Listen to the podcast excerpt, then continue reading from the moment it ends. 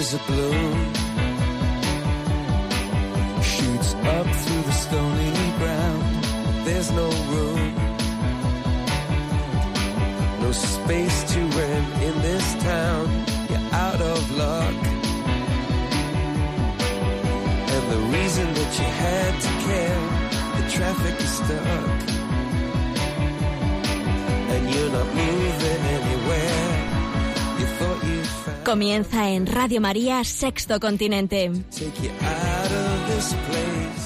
Con el obispo de San Sebastián, Monseñor José Ignacio Munilla.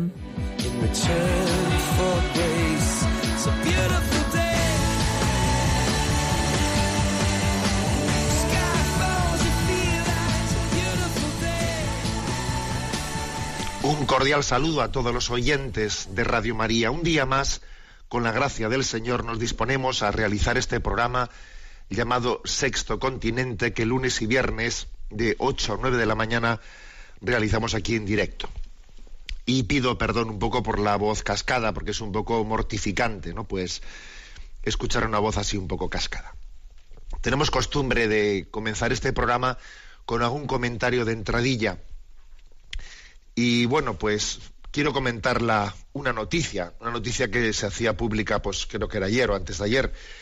Eh, la noticia es que el director del colegio Juan Pablo II de Alcorcón ha sido multado con una multa de mil euros ¿eh? por parte del gobierno de Madrid por haber escrito una carta a los padres del colegio, pues advirtiéndoles de- del intento de imposición de la ideología de género, ¿no? A través de, de la ley autonómica que se había aprobado. Y cuando he escuchado esta noticia, me ha venido a la mente una anécdota, ¿no? Que, que me habían contado algunos sacerdotes hace algunos años. Y tuvo lugar en los últimos años de- del franquismo, cuando también había cierta tensión eh, pues en algunas iglesias y algunos sacerdotes, las, homilías de los domingos, solían hablar de determinados aspectos de la doctrina social de la iglesia y solía haber pues personas o policías vigilando esas homilías, ¿no? Y uno de ellos, en, en- en una homilía de un domingo, comenzó la, introdujo la homilía diciendo, carísimos fieles, y digo carísimos porque el último domingo que os hablé me costasteis cuatro mil pesetas. ¿eh? Bueno, pues algo así también yo creo que está ocurriendo entre nosotros. Carísimos hijos. Y digo carísimos porque la última vez que os escribí me costasteis mil euros. Y es curioso ¿eh? como esta nueva, este nuevo momento que vivimos es un momento en el que se está caracterizando precisamente por cercenar la libertad de expresión. Porque detrás de esta libertad de expresión cercenada, en el fondo está la libertad de conciencia, la libertad religiosa se está cercenando. Lo curioso es que el director del Colegio Juan Pablo II de Alcorcón, precisamente cuando se dirigía a los padres del colegio, por y razón por la cual, ¿no? carta por la cual ahora es multado, lo que él denunciaba era una pretensión, ¿no? La pretensión de, de estar bajo multas, ¿no? Bajo multas, estar pretendiendo imponer una ideología a la, pues, a, a la familia, es decir, que venga una administración que pretenda tener un concepto antropológico y un concepto de familia que imponga a la sociedad. Un Estado, unas administraciones que pretenden tener como una especie de ingeniería social, rediseñando el concepto antropológico e imponiéndolo como obligatorio para toda la sociedad. Pues eso, carísimos hijos, ¿no? Carísimos fieles. Lo que pasa es que, claro, la inflación ha sido tremenda y de las 4.000 pesetas de aquel sacerdote a los 1.000 euros, pues claro, hay mucha diferencia, porque es que desde que se cambió la peseta por el euro, es que la inflación es tremenda. Porque 4.000 pesetas no eran más que 24 euros. Y claro, de 24 euros a 1.000 euros, bueno, pues es que la inflación es tremenda en esta nación. Bueno, y dicho, hecho este comentario, vamos a seguir adelante con el programa Sexto Continente, que tiene la, también la interacción con vosotros a través de una cuenta de Twitter, arroba obispo munilla, a través de un muro de Facebook y de Instagram que tienen mi nombre personal de José Ignacio Munilla y a través de una cuenta de correo electrónico sextocontinente arroba radiomaria.es que es sin duda pues la forma más práctica de, de contacto con, con todos vosotros. Bueno, y después de esta entradilla, precisamente ahondando un poco en el tema, quiero hacerme eco de pues un pequeño estudio, un testimonio que un sacerdote muy conocido de esta casa de Radio María nos ha ofrecido a todos nosotros. Y creo que este pequeño servicio que este sacerdote ha hecho merece la pena sacar de él pues todo el, todo el provecho. ¿no? Se llama Julián Lozano López. ¿eh? Es un sacerdote de, de Getafe, muy conocido en esta casa de Radio María porque hace algunos programas, y él tiene un blog si, buscáis en la red de internet Julián, Julián Lozano López blog, sale inmediatamente.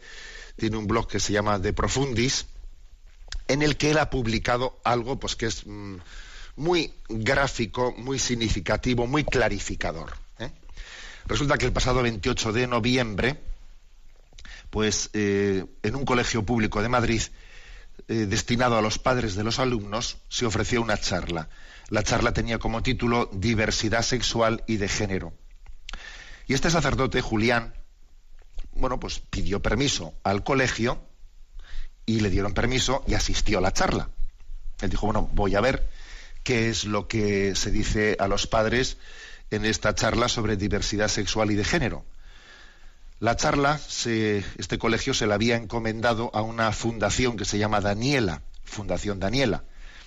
Entonces Julián asistió a la charla y nos ha hecho en su blog, que está perfectamente publicado, una, un resumen de, qué es lo que se dijo allí y con fotografías sacadas por él, bueno, pues de, las imágenes que se iban proyectando, ¿eh? que se iban proyectando sobre cada uno de los conceptos que se definían. Entonces, bueno, pues vamos a, eh, yo voy a hacer una mini, ¿eh? un mini resumen y vosotros, lo, quien quiera acceder, lo tiene muy fácil, como digo, busca en la, red Julián Lozano López, blog, y inmediatamente aparece. ¿eh? Está publicado esto, este comentario, es lo primero que aparece según entráis en la página. Bueno, pues como digo, yo le, le, pues le vamos a agradecer a este sacerdote que se haya mojado, porque en fondo una cosa es hablar de teorías, de leyes, de cosas, ¿no? Y otra cosa es descender. A ver, ¿esto en qué se va a traducir eh, a los niños del colegio? ¿En qué se va a traducir? O sea, ¿esto qué, se les va a transmitir de facto a los, a los alumnos de los colegios? Bueno, este sacerdote ha dicho, bueno, pues yo voy a dejar de discutir, voy a ir allí, me voy a hacer presente y, voy a después dar, dar noticia, dar eco de lo que de, lo que de facto, no, no en teoría, sino de facto se va a transmitir en las clases, ¿no? Entonces, primer punto de la charla se, fue definiendo conceptos, ¿no? Se quisieron, pues sencillamente, clarificar los términos, ¿no? pues eh, las distintas orientaciones sexuales. Heterosexual homosexual bisexual pansexual asexual. Se fue primera mm, bajo la bandera de color iris definición de conceptos. Segundo se habló del tema de los roles eh, roles, no me refiero al, reloj, no, eh, roles, perdona por la broma, y expresión de género. Entonces lo que se, hablaba es que los roles son construcciones sociales. Eso de que hay un juego de chicos y de chicas, eso son construcciones sociales que, se han impuesto. Entonces a las niñas socialmente se le ha dicho que tiene que jugar con muñecas y al niño se le ha dicho, pues eso, que tienen que jugar a vaqueros. Son roles sociales que en el fondo se le han impuesto a los niños y a las niñas, ¿no? Y así no se les ha permitido ser ellos mismos. Dice Julián en su, en su, en su blog, cuando cuenta esto, que a él se le pasó por la cabeza levantar la mano y preguntar, oiga, ¿y no piensan ustedes que el hecho de que las niñas les guste mucho más que a los niños jugar con muñecas no pueda tener algo que ver esto con que son las mujeres las que dan a luz a los bebés y los hombres no? Entonces, por eso quizás la mujer tenga una tendencia mayor. Dice, pero bueno, me voy a callar. Dice, no voy a interrumpir su exposición. Más adelante y luego después él ya intervino. El tercera, tercera filmina, ¿no? que allí se proyectó, y tercer concepto que se explicó. Se define lo que es eh, propiamente el sexo, ¿no? en el sentido, eh, digamos, genético de la palabra, cromosomas. ¿eh? Pues habló del XX de la mujer, del XY del hombre, pero bueno, curiosamente, eh, este tema, dice él, dice Julián, que lo explicaron rapidito, porque la ideología de género le incomoda hablar de, la objetividad de la naturaleza, y de eso pasaron muy rápido. Y curiosamente lo que no dijeron es que en todas las células de la persona, no únicamente en los órganos sexuales, sino en cualquier célula de la persona, incluida un pelo, vamos, ¿eh? pues está inscrita también su identidad de XX o XY, de condición masculina o femenina. Cuarto punto. después de hablar del sexo biológico, se habla de la identidad de género. Una cosa es el sexo biológico, el XX, XY, eso es cosa de cromosomas, y otra cosa es la identidad de género. Entonces aquí se dice, ¿no? Aquí dicen claramente que cada uno tiene derecho, ¿eh? derecho a ser lo que quiera ser, porque la identidad de género es un sentimiento interno que está en el cerebro y obviamente, pues es uno el que tiene que definir su propia, su propia identidad. ¿eh? Lo, afirmaba con una claridad meridiana. Yo soy yo yo soy el quien quiero ser.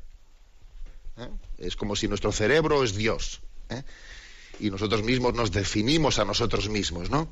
Desde querer ser. Punto quinto. Se explica el tema de qué son las personas trans transexual, ¿no? Pues mm, la definición son aquellas personas que no se identifican con el género asignado al nacer. O sea, se les, a las personas se les ha asignado un, sexo, pero ellos no están de acuerdo con el sexo que se, que se me ha asignado. Entonces, se afirmó, ¿no? A ver, hay un concepto que todo el mundo tiene que entender, y es que hay niñas con pene y hay niños con vulva. Serán casos excepcionales o no, serán más mayoritarios o minoritarios, pero los hay y desde eso y desde ese concepto hay que redefinir la, visión de, conjunto. Punto sexto de la charla. ¿eh? Bueno, pues se ve, se dice que en qué momento una persona mm, define su identidad sexual. Se dice a los cuatro años. ¿eh? A los cuatro años es cuando alguien decide si es niño o es niña. Hasta los cuatro años todavía no tiene esa capacidad de definirlo, pero a los cuatro ya sí que lo tiene. ¿eh? Y los padres tienen que aceptar, acoger la decisión de alguien a los cuatro años de si es niño o es niña. Pues si a alguien le cupiese alguna duda, cuando le explican esto a los padres en esa charla de ese colegio de Madrid, pues se pone una filmina en la que se le ve, ¿no? Pues se ve pues una persona que va con, un coche, un carrito de un niño pequeñito, y el otro le pregunta, ¿qué es niño? Le dice, ¿qué es? ¿Niño o niña? Y responde la madre, dice, no sé, porque todavía no sabe hablar. Entonces, como todavía no sabe hablar, todavía no sabemos si es niño o niña. ¿eh? Cuando sepa hablar y llega a los cuatro años, ya decidirá si es niño o es niña. ¿Eh? Esto es lo que se le pone a todos los, a los padres que habían asistido a esa charla en ese colegio, ¿no? Filmina número 7. Filmina número 7. Como se trata de, ser inclusivo, se, insiste mucho en que hay que ser inclusivo, ¿no? no entonces se dice, se propone no hablar de niños o, niñas, ¿eh? sino buscar un lenguaje inclusivo, pues para que todo el mundo se sienta, ¿eh? nadie se sienta excluido. Punto octavo. Se dice mitos, mitos que hay que arrancar, ¿eh? mitos que hay que superar. Y un mito dice, una persona sabe si es hombre o si es mujer cuando llega a ser madura. Eso es un mito que hay que quitarse. No, uno lleva, uno sabe si es hombre y si es mujer cuando tiene cuatro años. Eso de que hay que esperar a ser maduro, no lo aceptan. Entonces, entonces aquí Julián, que estaba escuchando esta charla, se ve que aquí ya, ya no aguantó.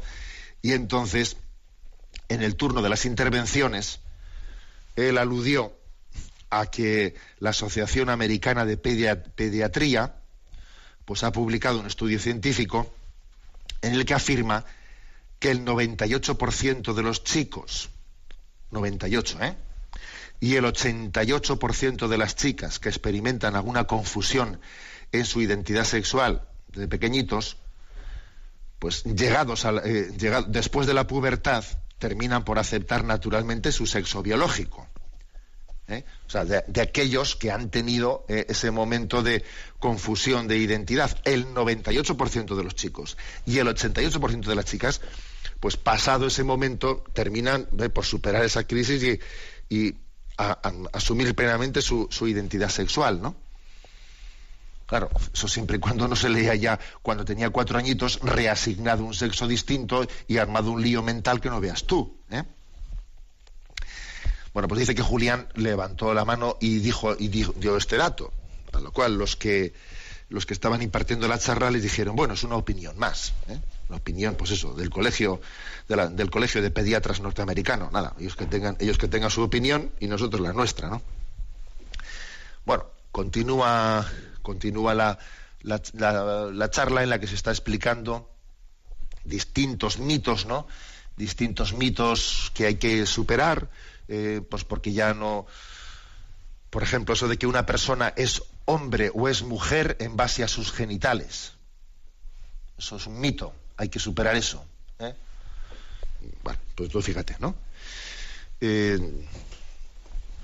continúa eh, continúa la siguiente, la siguiente filmina y dice, esta, esta mirada sobre la persona y la sexualidad es la que habían transmitido, porque esta charla se le estaba dando a los, a los padres, al mismo tiempo que por la mañana a los niños de 10 y 11 años del colegio se les había pues dado unas clases, ¿no? O sea, esto era una especie... A los niños en las aulas, de esta fundación le imparte unas clases y ahora a los padres les transmitimos un poco, bueno. Entonces, ¿qué es lo que habían eh, trabajado con los niños en las aulas?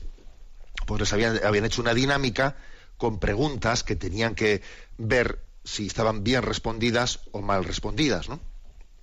Entonces, por ejemplo, había una pregunta que decía, lo normal es que a los chicos les gusten las chicas y viceversa. Que a las chicas les gusten los chicos. Entonces uno tenía que responder, ¿no? Si respondía esto, cierto, verdad, ¿no? Entonces la respuesta era incorrecta, te has equivocado. Y otra pregunta era, si una, si una, si una chica es chica, es porque tiene cuerpo de chica. Y si alguien había puesto verdadera esa, esa respuesta, entonces eh, se, le, se le puntuaba negativamente. Te has equivocado. Respuesta errónea. O sea, que no es que una sea chica porque tenga cuerpo de chica. Bueno. Eh, esto es lo que hay. ¿eh? Esto es lo que hay. Y la verdad es que creo que pues este sacerdote ha sido valiente, ha sido atrevido y ha dicho vamos a dejar aquí de, de discutir, sino que vamos a vamos a dar noticia exactamente de qué es, en qué se traduce esto en la educación. Y por si hubiese alguna duda, finalmente se proyecta a todos los padres un vídeo, que Julián tiene aquí recogido en su blog, un vídeo en el que se plantea el caso de un niño, de un niño pues que se siente niña, y entonces tiene el problema de que entre sus padres pues no se compenetran y la madre quiere aceptar que el niño pase a ser niña en la, clase, pero el padre se resiste, pues porque tiene una concepción más machista, y finalmente el padre pues supera su concepción supuestamente machista, lo que sea. Entonces, ¿qué hace el padre para ayudar a su niño que quiere ser niña? Pues el padre también se viste de mujer, se viste de mujer, se pone falda, se pone un vestido, y el padre vestido de mujer ya le acompaña a su niño convertido en niña al colegio. Y ese vídeo también se proyecta allí, ¿eh? para que todo el mundo entienda, pues como hay que ayudar a, sus hijos también, eh, pues eso, se hace falta también uno, pues, trasvistiéndose para ayudar a su hijo. Alguno dirá, ¿está de broma José Ignacio? Pues no, no estoy de broma.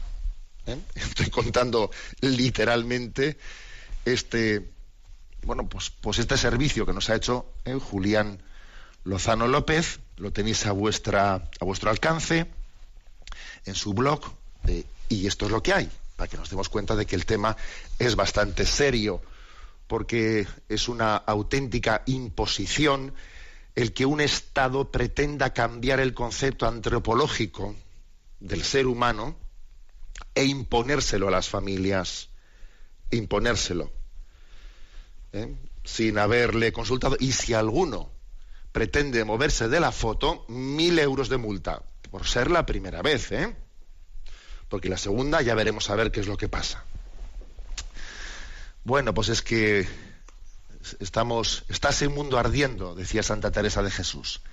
Estás el mundo ardiendo y nosotras aquí, hermanas, vamos a estar, pues eso, perdiendo el tiempo en pequeñeces y en, y en bagatelas. No, tenemos que tener el corazón puesto y tenemos que tener la atención puesta ahí donde en este mundo se está jugando lo definitivo, que lo definitivo sin duda alguna es eh, la familia, es el concepto antropológico, es, la familia. Bueno, como alguno dirá, bueno, vaya arranque tan duro del, programa de hoy, bueno, pues vamos a, a, pintar color esperanza. Esta canción de Diego Torres nos va, nos va a confirmar en la, en la confianza de que al final el corazón inmaculado de María triunfará.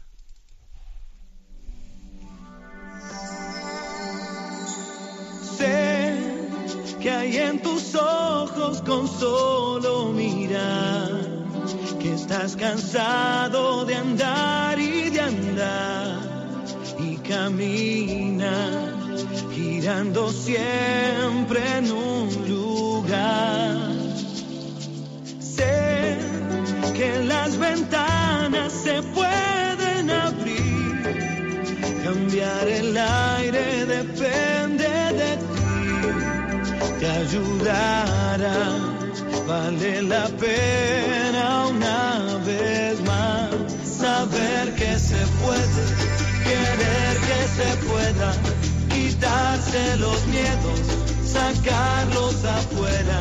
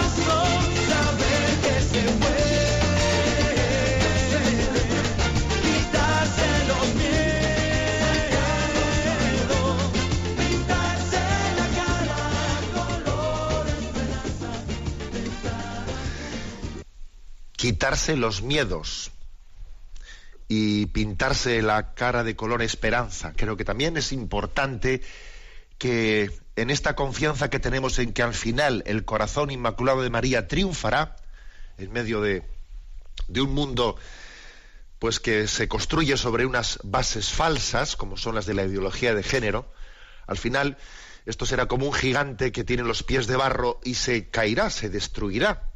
Pero claro, esa confianza en que el corazón inmaculado de María triunfará tiene que ir de la mano de que nosotros pongamos lo que esté de nuestra mano, a Dios rogando y con el mazo dando, ¿no?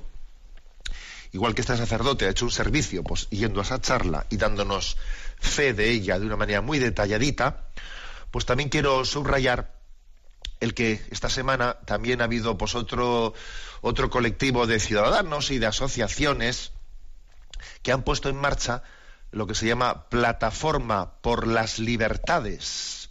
Plataforma por las Libertades, en las que son una serie de asociaciones cívicas que denuncian estas leyes de ideología de género, sus multas, sus leyes LGTB, etcétera, etcétera, que se están imponiendo en la educación a los niños, etcétera. Entonces han hecho un manifiesto. Primeramente esta, esta plataforma presentó ante el defensor del pueblo un recurso diciendo, oiga, si el defensor del pueblo verdaderamente lo es, defienda ¿no? a las familias y a los niños de, esta ideología que se quiere imponer. Obviamente ese recurso éramos conscientes de que, vamos, pues el defensor del pueblo es un cargo que está puesto pues por, por esos propios políticos. Luego para rato va a tener la, ¿eh? la valentía de actuar, ¿no? frente a ellos. Pero bueno, pero se dio el paso y se le dijo al defensor del pueblo que les defendiese, ¿no? Respondió, pues mirando para otro lado, y ahora se hace pública, ¿no? Pues, pues este manifiesto en el que pues se quiere decir, a ver, ¿habría algo más gordo todavía que el que se introduzca estas leyes en las que se impone un cambio de concepto de antropología y tal? ¿Hay algo más gordo que esto? Sí, todavía hay algo más gordo. Y es que esto ocurra sin que nosotros, sin que nosotros reaccionemos. Todavía eso sería más gordo. Si lo primero es grave, lo segundo sería más gravísimo. Que no exista una, una reacción moral en la sociedad. Eso sería más gordo.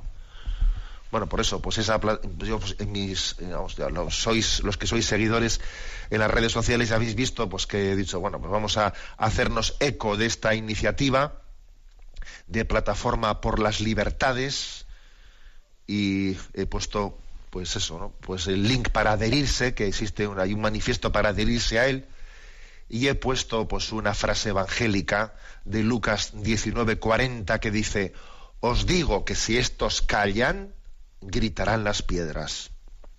He aquí, ¿no? Un buen regalo para el niño Jesús en Navidad, el que la sociedad por lo menos tenga resistencia moral. Bueno, quiero pasar al segundo tema. Eh, estamos ni más ni menos que en el 23 de diciembre, ¿no? Mañana por la noche celebraremos la noche santa eh, del nacimiento del Señor. Y quiero hacer una referencia a, lo que es este misterio. Eh, no hace mucho, hace un par de meses, en Aleteya me parece que era, una de las páginas así web que, que, os, que os suelo, vamos, de las que he solido recomendar, se publicó un artículo de espiritualidad titulado Cuatro grandes razones por las que Dios se hizo hombre. Cuatro grandes razones. ¿eh? El credo, nuestro credo, ¿no? Dice, por nosotros los hombres y por nuestra salvación bajó del cielo y por obra del Espíritu Santo se encarnó de María la Virgen y se hizo hombre. Qui propter nos homines por propter nostra saluten, ¿eh? por nosotros los hombres y por nuestra salvación. O sea, ¿cuál es la razón que ha movido a Dios, no? Llevar adelante, dar este paso inmenso, infinito, de venir a nosotros, de venir a la tierra, de encarnarse, de tomar nuestra condición humana. Esa pregunta la teología se la ha hecho y ha reflexionado, ¿no? Desde, desde los textos de la palabra de Dios. ¿Qué le ha movido a Dios? ¿Qué le ha movido? San Ignacio de Loyola, cuando hace la meditación ¿no? de los misterios de, los evangelios de la infancia, eh, hace, contextualiza, ¿no? contextualiza, imagínate a Dios mirando desde el cielo la marcha de la tierra, viendo cómo los hombres se pierden, viendo cómo los hombres van camino de perdición. ¿Cómo reacciona Dios, no? Viendo que la humanidad se está perdiendo, ¿no? Cuatro grandes razones, ¿eh? dice este artículo, cuatro grandes razones por las que Dios se hizo hombre. Bueno, antes de adentrarme en ellas, eh, os leo un texto maravilloso de San Gregorio de Nisa, un padre de la Iglesia, ¿no? de esos primeros siglos, de la época de la patrística, en el que dice lo siguiente. Nuestra naturaleza enferma exigía ser sanada, desgarrada, ser esta restablecida, muerta, ser resucitada Habíamos perdido la posesión del bien. Era necesario que se nos devolviera. Encerrados en las tinieblas, hacía falta que nos llegara la luz. Estando cautivos, esperábamos un Salvador. Prisioneros, un socorro. Esclavos, un libertador. ¿No tenían importancia estos razonamientos? ¿No merecían conmover a Dios hasta el punto de hacer bajar hasta nuestra naturaleza humana para visitarla, ya que la humanidad se encontraba en un estado tan miserable y tan desgraciado. O sea, es decir, nuestra situación clamaba a Dios.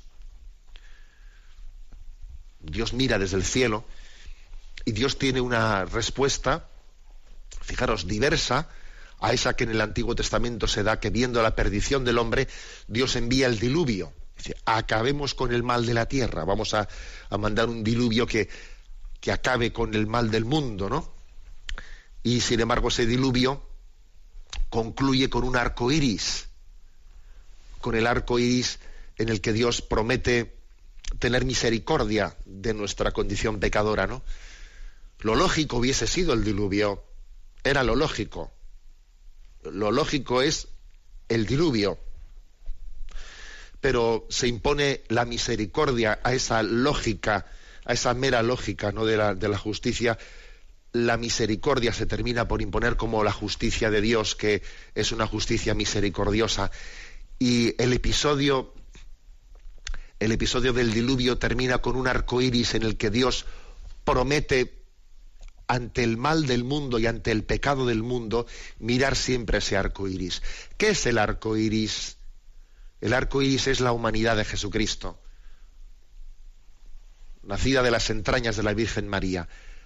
El arco iris es Jesús, que es el puente que une la, la, orilla de la divinidad con la orilla de la humanidad. Ese es el arco iris con el que Dios sella su decisión de misericordia ante el mal del mundo. Dios mira, mira el mal del mundo y tiene misericordia. y, y es capaz de enviar a su Hijo cual arco iris, cual puente de salvación, ¿no? Para que su misericordia llegue a nosotros y nosotros podamos llegar hasta Él. Entonces, el catecismo de la Iglesia Católica presenta en cuatro grandes razones los motivos por los que Dios ha tomado esa decisión de, de hacerse hombre. El primero, el Verbo se encarnó para salvarnos reconciliándonos con Dios. Es decir, que la razón, la razón primera ha sido la de reconciliarnos con Dios. Primera Juan capítulo 4, versículo 10. Dios nos amó y nos envió a su Hijo como propiciación por nuestros pecados. ¿Qué significa esto de propiciación por nuestros pecados? Quiere decir que era imposible que nosotros fuésemos capaces de, de reparar el, el, pecado. El pecado es una ofensa a Dios. Y que una criatura ofenda al Creador, al Creador, pues bueno, pues es que es algo que en sí mismo, que en sí mismo tiene, tiene tal gravedad que es imposible que la propia criatura repare algo tan gordo, ¿no? como cuando un niño pequeño coge y rompe pues el jarrón, el jarrón chino, ¿no? dice, a la vete y repáralo. ¿Cómo va a repararlo? Pero si es un niño que, que no tiene ni capacidad alguna de reparar el daño que ha hecho. Pues bueno, pues eh, el ejemplo sirve a medias, obviamente, ¿no? Porque aquí estamos hablando de que nosotros tenemos conciencia y, libertad, a diferencia del niño, pero nosotros tampoco somos capaces de reparar, de reparar el jarrón que hemos roto. O sea, nuestra es que solamente Dios mismo es capaz de reparar el daño que le hemos hecho a él. El ofendido tiene que ser, paradójicamente, el ofendido el que repare la ofensa. Esta es, lo lógico sería que el que ha ofendido es el que tiene que repararlo. Pero es que aquí la distancia es tan infinita entre el hombre y Dios que es imposible que el ofensor repare la ofensa. Tiene que ser el ofendido, Dios, el que puede repararla. Entonces por eso dice, el Padre entregó a su Hijo como propiciación por nuestros pecados. El Padre envió a su Hijo al mundo para ser salvador del mundo. Solamente así era posible la reconciliación entre Dios y el hombre. Viendo Dios la, eh, la gravedad de lo acontecido con nuestro pecado, viendo Dios nuestra incapacidad, ¿no? Para poder reparar el mal hecho, Él mismo envía a su Hijo como propiciación por nuestros pecados. Esta es la primera razón. Segunda, dice, el Verbo se encarnó para que nosotros conociésemos así el amor de Dios. Primera Juan 4:9. En esto se manifestó el amor que Dios nos tiene, en que Dios envió al mundo a su Hijo para que vivamos por medio de él. Porque tanto amó Dios al mundo, Juan 3:16, tanto amó Dios al mundo, que envió a su único Hijo, para que todo el que crea en él no perezca, sino que tenga vida eterna. En la encarnación hay, por lo tanto, una manifestación del amor de Dios. Nadie puede dudar del amor de Dios cuando dice, enviaré a mi Hijo. He mandado a enviados y a mis enviados, a los profetas, no les han hecho caso. Es más, les han apedreado, es más, los han matado. Enviaré a mi Hijo, a mi Hijo le respetarán, a mi Hijo le harán... es, una, es una declaración de amor. Dios se arriesga, se arriesga hasta tal punto, ¿no? Es, conocer el amor de Dios. Es decir, pero Señor, pero, para, pero pareces imprudente, ¿cómo te metes, cómo te arriesgas tanto por nosotros, no? La encarnación solamente eh, se explica por el amor de Dios y manifiesta el amor de Dios. Manifiesta ese amor, ¿no? Primero, pues, eh, la encarnación es la la forma de reconciliación. Dios envía a su Hijo como propiciación, como reparación de nuestro pecado. Segundo, es la manifestación del amor de Dios, para que el hombre no dude nunca de que Dios le quiere y le ama. Tercera razón ¿eh? por la que Dios envió, por la que Dios se hizo hombre. El Verbo se encarnó para ser nuestro modelo de santidad. El Dios invisible se hace visible para que nosotros pedagógicamente podamos aprender de él. Para que no tengamos ¿no? pues esa, esa excusa de decir es que yo no sé cómo hacerlo, es que yo no sé cómo caminar, es que no, no, no. Él tomó sobre, sobre sí el yugo y pudo decir, aprended de mí, que soy manso y humilde de corazón yo soy el camino, la verdad y la vida. Nadie va al Padre sino por mí. Juan 14, 6. Es camino. O sea, Jesús nos enseña pedagógicamente, ¿no? Las actitudes, los, las determinaciones, ¿no? Pues para poder seguir su camino. El modelo de las bienaventuranzas, el la nueva ley, amaros unos a otros como yo os he amado ojo como yo os he amado. A ver, que es que te, he dado un ejemplo concreto. Dios no está lejos de manera que tú no puedas imitarle, no está cerca de manera que puedes seguir sus pasos, imitarle. Sí, se puede imitar a Dios. ¿Cómo vas a imitar a Dios? Sí, se puede imitar a Dios. Siendo discípulo de Jesús, siguiendo sus pasos, siguiendo sus, huellas. Y esto, pues obviamente, tiene consecuencias prácticas de cómo hacerlo, ¿no? El que quiera seguir en pos de mí, que tome su cruz y me siga. Como yo he tomado mi cruz y he caminado, toma tú tu cruz y camina. Venga, donde pongo yo el pie, ponlo tú. O sea que también la tercera razón, ¿no? Por la que Dios se hace hombre es para ser nuestro modelo de santidad. Y en cuarto lugar, el Verbo se encarnó para hacernos partícipes de la naturaleza divina. Porque fijaros, la redención no se limita a ser sanadora de nuestro, de, nuestro pecado, no solamente sanante, sino que es el levante. Esto es impresionante. Jesús nos ha redimido no solo reparando, no solamente restaurando, no solamente curando una herida, no solamente pagando el precio que nosotros éramos incapaces de pagar, ¿no? sino que encima nos ha elevado, nos ha introducido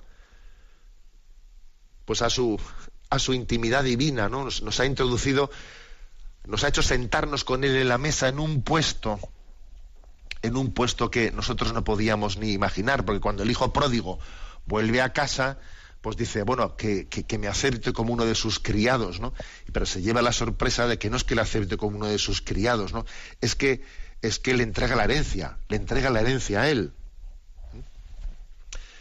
O sea que es que el verbo se dice, encarnó para hacernos partícipes de la naturaleza divina, dice San, San Irineo de León, porque tal es la razón por la que el verbo se hizo hombre y el Hijo de Dios, Hijo del hombre, para que el hombre, al entrar en comunión con el verbo y al recibir así la filiación divina, se convirtiera en Hijo de Dios.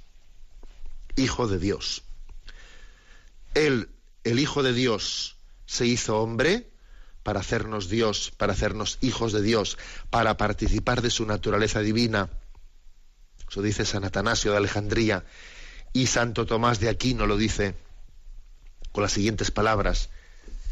El Hijo unigénito de Dios, queriendo hacernos partícipes de su divinidad, asumió nuestra naturaleza para que habiéndose hecho hombre, hiciera dioses a los hombres. Ahora ya no es como el pecado original, seréis como Dios, porque aquel seréis como Dios era una soberbia, sino que es por misericordia participar de esa condición divina, ¿no? Bueno, pues estamos en esta víspera maravillosa del día de Nochebuena y creo que es hermoso pues recordar estas cuatro grandes razones por las que Dios se hizo hombre. Primera, para reconciliarnos. Él es, él es el que repara propiciación de nuestros pecados. Segunda, para que manifestarnos el amor que Él nos tiene, para que no dudemos de su amor. Tercero, para que sea un modelo, imitable, imitable de santidad. Y cuarto, para hacernos partícipes de la naturaleza divina. Bueno, pues vamos a, escuchar un canto. Por cierto, ayer me hizo gracia ver que en un telediario, un telediario eh, que andaban ahí pues con el tema de los belenes, que en algunos sitios han quitado los belenes, etcétera, ¿no? Y había, hay algunos lugares en los que pues, popularmente algunas personas han ido colocando belenes en los espacios públicos y me hizo gracia ver que en un Belén de estos espontáneos en, mitad de las calles alguien había puesto una pancarta ¿eh? en torno al, portal de Belén que decía, yo fui el primer refugiado. Oye, sí, Jesús fue el primer refugiado. Vamos a escuchar esta canción de Nico Montero, Adviento en pateras. La primera patera es esa que también que llevó a Jesús ¿no? a Egipto.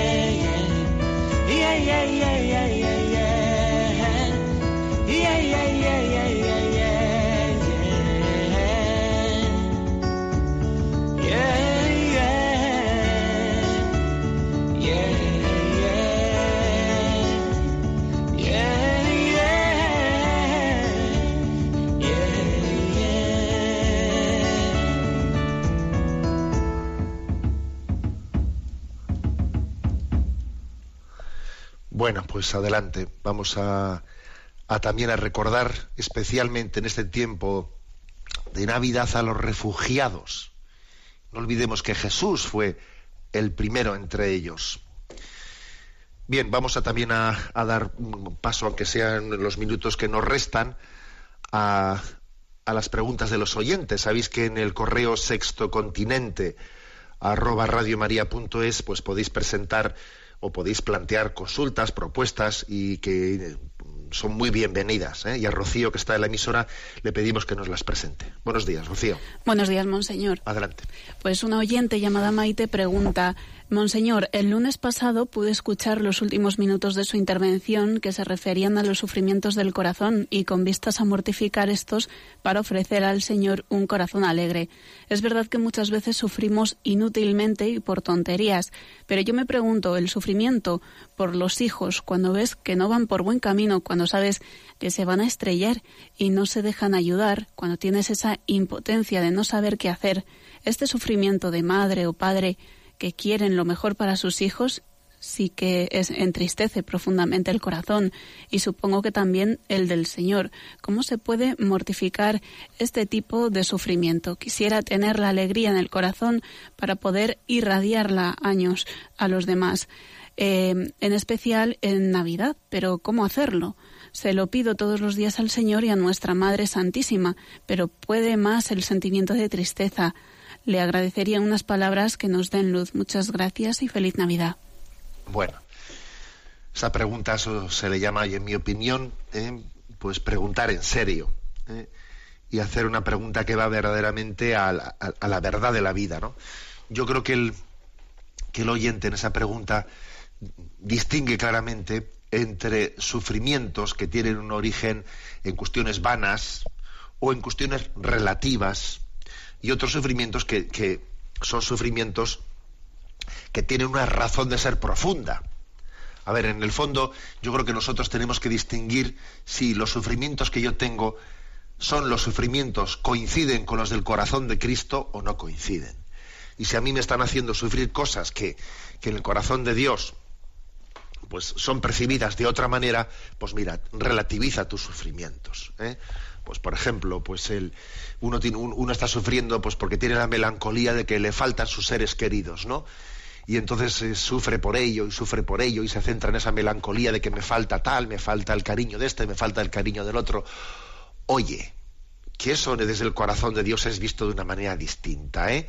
Que estamos aquí para reunirnos todos en el cielo, que no estamos, o sea, que no podemos hacer de esta vida un lugar, un lugar de eternidad, que, visto desde Dios, ese sufrimiento tuyo, eh, en el fondo también hay que purificarlo por la esperanza en la vida eterna, ¿eh? Por ejemplo. Ahora, hay otro tipo de sufrimiento, como este que dice el, el oyente, ¿no? Pero yo sufro porque mis hijos, que es lo que más quiero en esta vida, ¿no? Mis hijos, pues eso, pues han dado la espalda a la fe, han dado la espalda al amor de Dios y caminan por un camino equivocado y yo sufro por ellos, rezo por ellos. ¿Ese sufrimiento es lógico? Claro que es lógico y es señal de es señal de que alguien ama verdaderamente y ama desde el corazón de Dios, porque eso le hace sufrir al corazón de Dios y lo lógico es que le haga sufrir al corazón de un padre y de una madre. O sea, que es que en esta vida no estamos para no sufrir, no, estamos para sufrir por lo que merece la pena sufrir. Ahora bien, ¿qué hacer con ese sufrimiento? Que es verdadero, es auténtico y no tenemos que hacer como, no, no, es que es el sufrimiento de Cristo antes que el mío. Pues yo creo que hay que hacer, en primer lugar, no sufrir desde un amor propio, sino caer en cuenta de que es el sufrimiento de Cristo antes que el mío. ¿Mm? El hecho de que un hijo vaya camino de, pues que, pues eso, que, vaya camino de, perdición, de rechazar la fe, de rechazar la ley de Dios. Bueno, pues es sufrimiento de Cristo antes que el mío. Luego no voy a hacer de esto una cuestión de amor propio, porque yo quiero también reparar al Señor. Segundo, mi sufrimiento también puede ser ofrecido, o sea, no es un sufrimiento en el que únicamente soy paciente, debo de ser oferente, hacer de ese sufrimiento una ofrenda, una ofrenda junto con el sacrificio de Cristo en la Santa Misa. Señor, este sufrimiento que padezco, también yo quiero ser eh, como eh, viviendo ese sacerdocio que por el bautismo el Señor nos ha dado a todos, ofrecer ese sacrificio por la salvación del mundo, especialmente por la de mis hijos, lo ofrezco. Luego no me limito a estar bajo el peso de ese sufrimiento, no, aplastado por él, no, sino que lo ofrezco en la patena y confío en que unido al, sacrificio de Cristo, ese sufrimiento mío por los hijos también será redentor. O sea, hago un acto de confianza en que mi, mi sufrimiento unido al de Jesucristo va a ser salvífico, va a ser salvífico. Y Dios dará fruto. Y entonces tenemos que acordarnos de esas palabras consoladoras, maravillosas, históricas, que dijo San Ambrosio, ¿no? A Santa Mónica cuando lloraba y lloraba y lloraba por sus hijos, por su hijo Agustín, y le iba donde Ambrosio y le daba la vara, le daba la brasa, y otra vez diría Ambrosio, otra vez viene esta mujer. Y entonces llegó un día en que Ambrosio le dice a, a Mónica, le dice, mujer, vete en paz que no puede, que no, Dios no permitirá que se condene un hijo de tantas lágrimas. Porque Ambrosio se ha dado cuenta de que las lágrimas de Mónica eran lágrimas también de redención unidas a las de Jesucristo.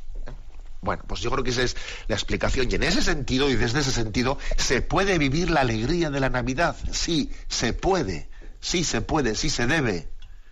Porque en Cristo en Cristo hemos vencido y, la gracia tiene su última palabra sobre el pecado del mundo. ¿eh? Brevemente, aunque sea una siguiente pregunta, adelante. Gerardo de Madrid dice que ha visto en el canal de YouTube la charla que usted ha impartido con el título Yoga y Cristianismo compatibles, mística cristiana contra mística natural. Dice que le ha parecido muy interesante, que hay cosas que son un poco difíciles para quienes no han estudiado teología y pregunta, eh, ¿nos podría usted explicar qué es eso de la hipótesis de naturaleza pura? Bueno, pues sí, es verdad que igual ese concepto pues puede ser un poco complicado, pero no es tan, no es tan difícil. ¿eh? Vamos a ver, hipótesis de naturaleza pura, ¿qué es esto? Pues a la hora de darnos cuenta de cómo, eh, de cómo la vida eterna es un regalo de la misericordia de Dios inmerecido, inmerecido, pues eh, la teología y Pío XII en la encíclica Humanis Generis decía que es importante que los teólogos recuerden que en teoría podría haber sido posible que los hombres hubiésemos sido creados para vivir una felicidad natural en un paraíso terrenal, ¿eh? sin estar llamados a la visión beatífica en el cielo. O sea que podíamos haber sido creados pues para vivir, oye, pues una vida en esta tierra sin necesidad de que, que, entendiésemos, o sea, sin que tuviésemos por qué entender que, que estamos creados para el cielo. Que eso de estar creados para el cielo no es algo que sea de derecho de la naturaleza, sino que es pura misericordia y regalo de Dios. A eso se llama la hipótesis de naturaleza pura, que dice Pío XII que se debe de mantener, que Dios podía haber creado al hombre de esa manera sin necesariamente eh, que estuviese llamado a la vida eterna en el cielo. Y aunque eso no ha sido así, porque de hecho estamos llamados al cielo, viene bien recordar esto para que nos demos cuenta de que, eh, el don de la gracia es absolutamente gratuito. Y no es algo que uno se le deba por naturaleza, sino que es puro regalo de Dios. ¿Eh? Eso, es lo que eso es lo que significa hipótesis de, naturaleza pura. ¿eh? Bueno, tenemos el tiempo cumplido y yo pues quiero aprovechar, ¿no? Pues sencillamente para felicitaros a todos, a todos la Navidad, la Nochebuena, que el nacimiento de Jesús nos afiance en lo esencial, la fe en el amor de Dios y la paz que brota de su providencia. Feliz Navidad y próspero año nuevo. La bendición de Dios Todopoderoso, Padre, Hijo y Espíritu Santo descienda sobre vosotros. Alabado sea Jesucristo.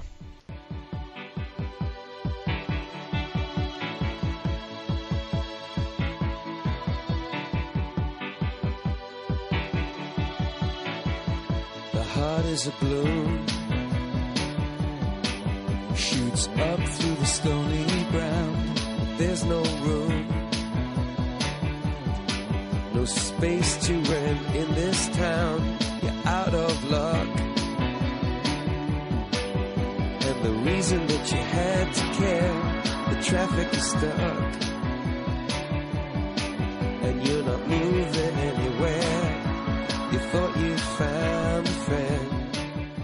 Han escuchado en Radio María Sexto Continente, un programa dirigido por el obispo de San Sebastián, Monseñor José Ignacio Monilla.